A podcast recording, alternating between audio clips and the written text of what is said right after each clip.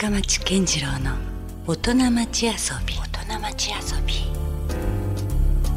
深町健次郎の大人町遊びですがえ昨年秋の5周年を経て間もなく放送300回を迎えます。えそこで300回直前企画「音町総集編」と題して反響の大きかった蔵出しトークの模様をほんの一部ずつですがお届けしますさまざまなフィールドで活躍する方の遊びや遊び心にまつわるお話から人生を楽しむヒントが見つかるかもしれません。どうぞ最後までお付き合いください、えー、福岡市は西区にありますビーチカフェサンセットのオーナー林健二さんにお話をお伺いします。噂あ噂と俺林さんから聞いた話あったけどあの、うん、結構馬とかねそうそうあのバリバリ乗ってたでしょ？熊本の時はね。牧場で働いてたのかなそうなんですよなるほどね、うん、で本当は馬も飼いたいとか言ってたよね。いやまあ今でも。そうなんだ。飼いたいですけどね。確かに糸島あたりに追ってほしいよね馬、うん、見たほとんど見たことないけど。そうそう。まあだから島の、うん、島にもね馬乗れるところが少しあったんですよ。その時に僕働いてて。そしたらもう話が大きくなってて「うん、林さん昔あの馬に乗ってサーフィンに来てたよね。いやそれはないけど。もうなんか漫画の題材とかになるぐらいな話やけど、うん、そうやったら本当面白いよね、うん、サーフボード小脇に抱えて馬に乗ってきよったら、うん、なかなかそれはもうレジェンドやねもうね、あでもほらちょっとサーフィンっていう言葉も出ましたけど、サーフィンとの出会いはいつだったんですかじゃ実際。サーフィンはだから福岡に戻ってきて、まあ、糸島に最初戻ってきたんですけど、まあ、することがなく、うん、そしたら海ってすごいやっぱり癒されるし、うん、元気もらえるし、うんうん、そしたらやっぱサーファーが海にたくさん浮かんでて、あその頃からも何人か入ってました？そうですね。そこでサーフィンを覚え、うん、あのややりたくて、でサーフショップに行き出して、まあ初めてそのサーフショップのその親父の生き方がかっこいいなと思って。こんな大人になりたいな。それってもしかしたらコロニーの山下さん。そう今は亡き。そうですね。ねあのちょうどなんだろうこうログハウスっていうかね。そうですね。自分でねログハウス建てたりね。サーフショップがありますけどね、うん、あそうなんだ。山下さんとやっぱ出会いがかなり人生を大きく変えた。そうですね、うん、師匠でしょう、ね、だってそこで林さんがもしサーフィンと出会ってなかったら、うん、ビーチカフェサンセットもなかったやろうしもちろん。サンセットライブもね、うん、やってないですもんね多分ね。ですね。本当光が見えた感じですね。でも今でもずっとね今がある意味一番ハマってるんやないっていうぐらい。そうそう今結構自由が。そうそうそうそう。あちょっと体力的に厳しいなって思う場面はないんですか？いやありますけどでも毎日考えて、うん、サーフィンのこと考えてれば、まあ。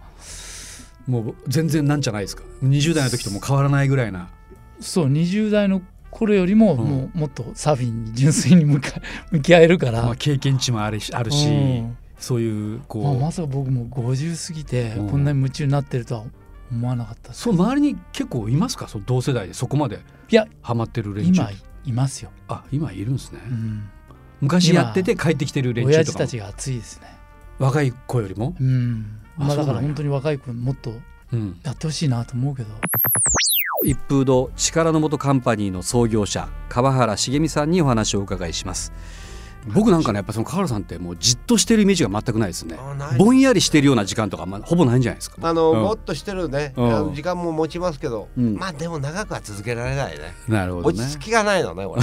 小学校の時の,、あの通知表に、情緒不安定手遊びが多いって書かれましたけどそれも俺も言われましたその通り僕は今も生きてるなと そうなんですか。いうふうに思う、そこは一貫してるんですね。一貫してますね。だから今みたいにこうなんかもう人ところ博多な博多愛してね、いるんだからずっとそこにいりゃいいのに、東京行ったりねあの北海道行ったりあるいははてニューヨークとかロンドンとか行きたりとか、じっとできないですね。ちなみにこのいわゆる地元の福岡にはどのくらいいるんですか？年間、えっとね、あるいは毎月でいうと。まあ、月に1週間前後あやっぱそれぐらいしか逆に言うと福岡にはいないんですね。すね。うんまあ、大体飛び回ってるか、うん国内外。そうですね国内外行ってますね。これもうすごいですよねねでもねい。やたくさんのね僕ら一風堂って言ったらあの、まあ直営でねみんなこう運営してますけど仲間たちがいましてね、うん、あののれん分け店主会っていうのがあるんです。おーあのれん分け風堂もそういうのれん分けが始まってますか？そうなんですよ。これをねもう2025年までに100名の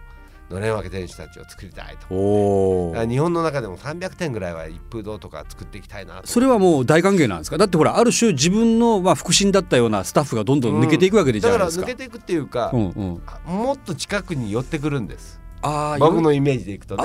決してあののれん分けをして分けられたって分け隔てじゃなくてもっと僕らの内側に入ってくる。さよならじゃないわけですね。さよならどころかこんにちはです。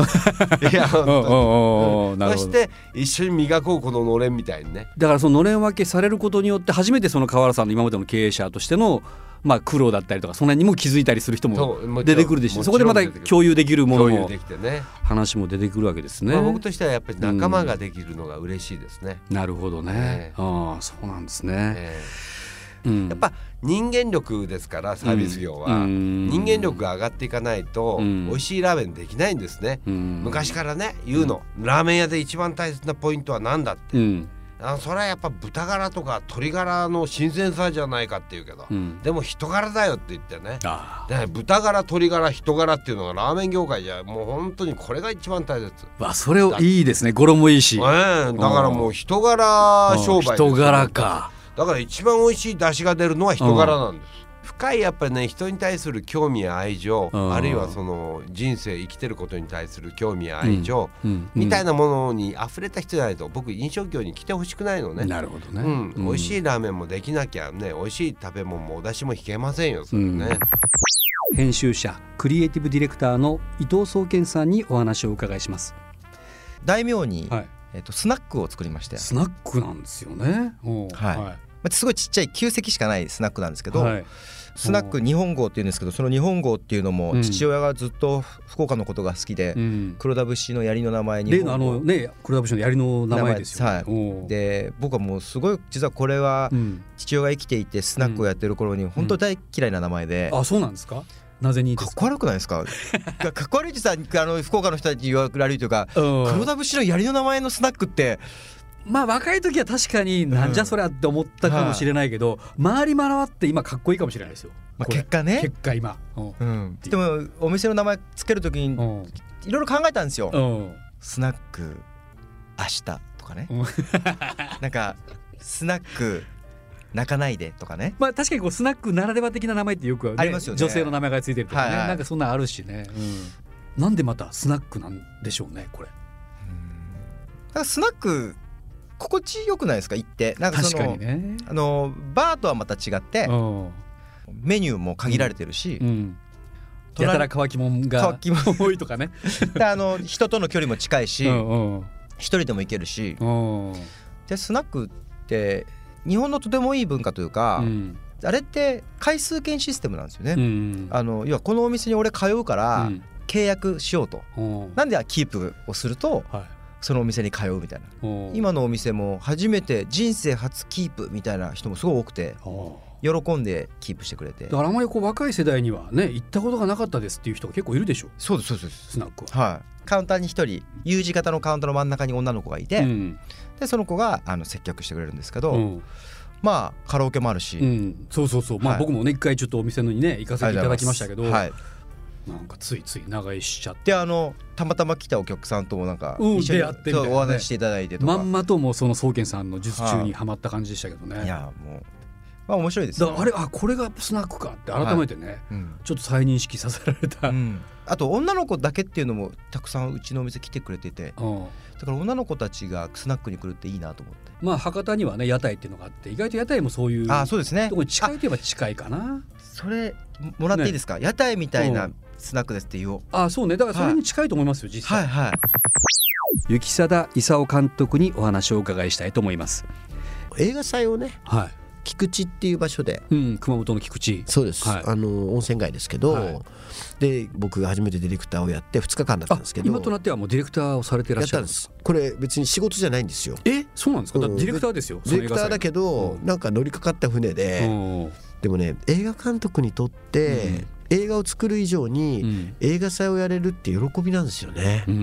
だって自分の好きな人たちを紹介できたり、はい、自分の好きな俳優とかを、はい、の生き様をみんなに紹介できたり、うん、そんなことって、うん、あの自分個人でもないのに、できないのに、それを一緒にね観客と一緒に聞き出すというそういうことってやっぱり映画好きとしてはしかもそれは映画監督ではまだ表現できないところなんですよね、ね、僕じゃない人間の話を伝える、でそれがやっぱり僕は今重要だと思うし、実は密かにすごい才能がいっぱいいて、小さくしか公開できない、であと DVD で見るしかないみたいな映画がたくさんあるんですよ。埋もれてしまう。逆に埋もれてしまう作品がいっぱい多いわけですね。そういう人こそこの映画祭で紹介してみんなで応援していこうよってなるほど。で夜中もオンライトでちょっと大人にしか見せられない映画をの例えば女優のねおっぱいについてそこだけを切り取って。切り取ってみんなで語るっていう。いいなそれ。みんなでこれもうロックでされるでなぜ女優がこうのこう裸っていうのがね昔から素晴らしい映画の中には存在してるのかと、いうことをもう本当に批評するという、うん、素晴らしいっていうのを啓蒙しようと。いいですね。なんかおっぱい映画祭じゃないけど、うん、それをやったりとか、まあ、これも映画の楽しみで、で僕自分の休暇は、自分の映画が海外の映画祭に呼ばれた時に審査員で行ったり、自分の作品で舞台撮影に行ったりする。その時招待されていくんですけど、はい、その時ものすごく羽が伸ばせるんですよ。あそれはある意味監督にとってはもうプライベートな時間なんですね。ですねもう自分の作品ではあるんだけど アピールするんだけどもちろん。ただやっぱり友人たちと会う時間があってパーティーがあって楽しいんですよね。そうかやっぱ映画監督やってるだけにその映画が好きな人たちが集まってる中にいるのが一番幸せな幸せですよ。ひととき。うん、やっぱそういうものをあの一般のお客さんにも伝えたいという気持ちが出てきて、それで菊池映画祭はそういう場所にしたいなと、なんかもう楽しんでもらうっていうね、それをねもう目指してるんでこれ聞いてる人たちはぜひ来てもらえると嬉しいなと思います、ね、なるほどちょっとそれもね気になりますね。さあ今夜はですね黒田清太郎さんをゲストにお迎えしているわけですけどもまあ本当にこうすごいねあの本当に今この混沌とした時代だからこそ その清太郎さんのこうメッセージを届けたいしでも清太郎さんはそれを絵で表現されてるわけですよね。まあ、これしかできないねんね、うん。うん、それでまあ要するにこう何十年と書き続けてらっしゃるのに全然いまだそのなんていうんですか？それが飽きずに続いてるわけでしょ？いやほんま飽きないね。むしろまた新しい発見がそこにあったりとか、おもろいなとは思ってますよ。ですよね。やっぱり絵が好きっていうのは絵を描くことが僕は好きやねんね、うん、うん、だからずっとやっぱり描いときたいなっていうのはありますね、もう本当にもう動かなくなってしまうとか、うん、もうその直前までももしかしたら。僕はそうしたいし、でよく言うんですけども、たまに変なこと聞く人がいて、うん、代表作ってどれとかって言われるから代表作があったらね、やめてるよと。ね、で俺が思ってんのは、初めて書いた1枚、で死ぬ前に書いた1枚で1枚書いてるつもりなんですよ。そういう気持ちで書いてるから、うん、いろんなこうシチュエーションというかいろんな場面を利用して、うん、先週かな、うん、行った小倉のバーでもね、はい、そのバーで書いてるのがまた面白いんですよね、いろんな客が来て、次何書いてとかで「おいいよ」とかってやってるのがお好み焼き焼いてるみたいで面白いね、絵がね。その場でその人たちがいたからしかできなかったそうですよ。何かにこう突き動かされて書いていくわけでしょ、うん、常にこう違うシチュエーションでとか、うん、そういうのが意識されてるんですかね、うん、だからやっぱりね自分にすごい興味あるのかな、うん、でもまあ救われてるのはなるに走らないから俺はまだええねんね、はい、これなるに走った気持ちあるよね。見て見てとか、はいはいはいい。や自分に一番興味があるとおっしゃってたけどそうじゃないですもんね。そのなるの方の、そういう発想ではないです、そうではないですよ、うん、やっぱり人間って何なのっていうのは僕はかなり興味あるんですよ。今夜も世界的なフラワーアーティストのニコライ・バーグマンさんにお話をお伺いしますプライベートな時っていうのはどういうふうにこう時間を使ってますか、ただお家にいる何もしないみたいなのはすごい好きなんですよね。あもうぼーっとしてる時間。ゆっくり時間っていうのはご家族と一緒にっていうのがすごい好きで。あとは、まあ、デンマークまでなので、山がセロなんですよ。あんま、まあ、山全くないです。なのであの、日本の山が、もうこんな20年経ったとしても、毎回印象的なんですよ。毎回好きです。いろいろ行ってます？じゃあ山もうよく行ってます。それは登山ですか、まあ行ってと、うん、あの一泊ぐらい泊まってまた戻るとか、うん、そういうのは、あのマイフェイブリット、まあ、一番好きなのは箱根ですね。箱根。箱根は大好きなんですよ。そこはもう1か月1回2回ぐらい行ってます、ね、わなかなか行ってますね。ね。じゃあやっぱりこう自然に触れることが一番のこうなんだろう。インプットというか。そうあのどのぐらい好きかというとあの中最近の土地を買ったの。あ本当ですか？そう。もう別荘じゃないけどセカンドセカンドハウス花を楽しめるようなあの場所をあの、うん、買ったんですけれども、うん、そこがまだそんな細かく決まってはいないんですけれどもでも花に関わるようなものをなんかしたいなと思ったんだけど公園なのかどうなのかっていうのはちょっと考えてるんですけど、いや僕もそんな花は全然詳しくないんですけど、例えばニコライさんがデンマークに行って、まあ、日本に来てね、日本であこんな花があるんだって感動した花とかあるんですか、日本で？日本の花で。あいっぱいあります。あ本当ですか？もうたまらないですよ。いっぱいいっぱいいっぱい。要は、うん、あの日本って結構長い文化なので花なんで、うん、本当にこう、あのその自然を通して花を揃えるっていうの文化があるので、うん、本当にまあ簡単というともう枝、いろんな枝物であったり、うん、何々のこう、まあ、実になったものだったりとか、はい。うん、枝というか枯れ枝であったり、うんうん、そういうものはあんまりヨーロッパ使ってないんですよ。だそこは一番その僕がこううまくこうミックスをされたっていうような感覚かな。だから本当にあの日本でもその国としての形細長い、うんはい、もう3,000キロぐらいあって、うん、山もあって、うん、最高の条件ですよね。四季もねそう。あって。そう季節も長いし、うんうん、でその辺で本当にもういいものがいっぱいあるんですよ。なので花のその裁量として花を考えると、日本ではもう本当に一番と思ってますよ。別に宣伝じゃないけど。でも本当にそう思いますよ。工藤官九郎さんにお話をお伺いしますはい、普通そう一つの作に関わってたら結構そこにこう没頭しがちなイメージがあるんですけど、はいはいはい、意外とそれとまた違う扉が開かれたりするわけですねそういうところから。そうですね。なんか、うん、あとやっぱ現実逃避で、うん、もうちょっとこれのこと考えるのきついなって思った時に、うん、例えば再来年この時期何してるとかっていう話になった時に、ああじゃあこういうドラマやってやってみたいですねとか、うん、割と夢夢に近い形で あの喋ったことが現実になっていったりとか、うん、それが2年3年どんどん近づいてくるとまたそれがやりたくなくなっちゃって、うん、やりたくないっていうか面倒くさいなと思う,、思うと次のその次のことを考えると、うん、あなんかこれこれをやるためにその先のことをやるために今手前のこれはちょっと頑張っておこうみたいな、うん、なんか感じですね。なるほど。あの休みの日とかなんかどうされてるんですか？休みの日は、映画見に行くのが一番多いですけど、うん、こう見たい映画があってその映画を見に行くついでにその映画館がある街で何かやりたいことないかなみたいな、う ん、街ぶらとかも普通にするんですか、えー、しますします。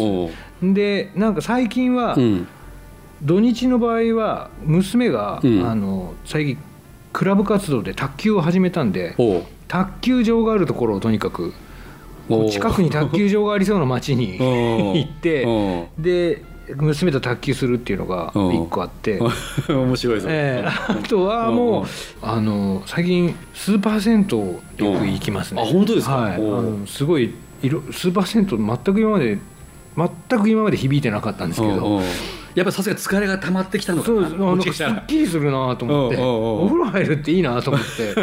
休みの日にその、うん、あここから一番近いスーパー銭湯どこかなみたいな、うん、えー、そういうふうに考えるようになりましたね。なるほどね、はい、ミュージシャンの辻人生さんに、えー、お越しいただきます。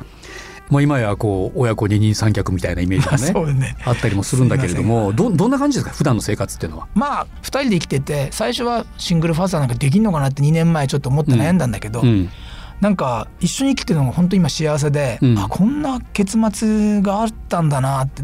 いやでもねなんかあのほらツイッターとか見てるともう辻君といえばもうあれですよ。もう料理人ですよ なんなら。うんまあでもずっと子供、うん、ちっちゃい頃から料理するの好きですから、うん、あの子供ができてからも子供にご飯作続けてきてるんで別に昨日今日始めたわけじゃないんですよ、料理はね。いやまあまあそりゃそうでしょうけど、うん、10年20年ずっと作ってて、うん、それが家庭の味を作ってる中で出てきて、でたまたま離婚があってシングルファザーになった時に、その寂しいから、一人だから不安じゃない、うん、子供のこととかなんかつぶやいてたんですよ寂しいんで、うん、今日お弁当これ作ったよ。って、うん、したら主婦の方々が、いいねいいねっていっぱいやってくれて、うん、時々励ましてくれるんですよ、うん、頑張ってるねって、いやでもあれですよね。あの今朝のツイートを見ててもなんかあのお母さんの手料理みたいななそうですね。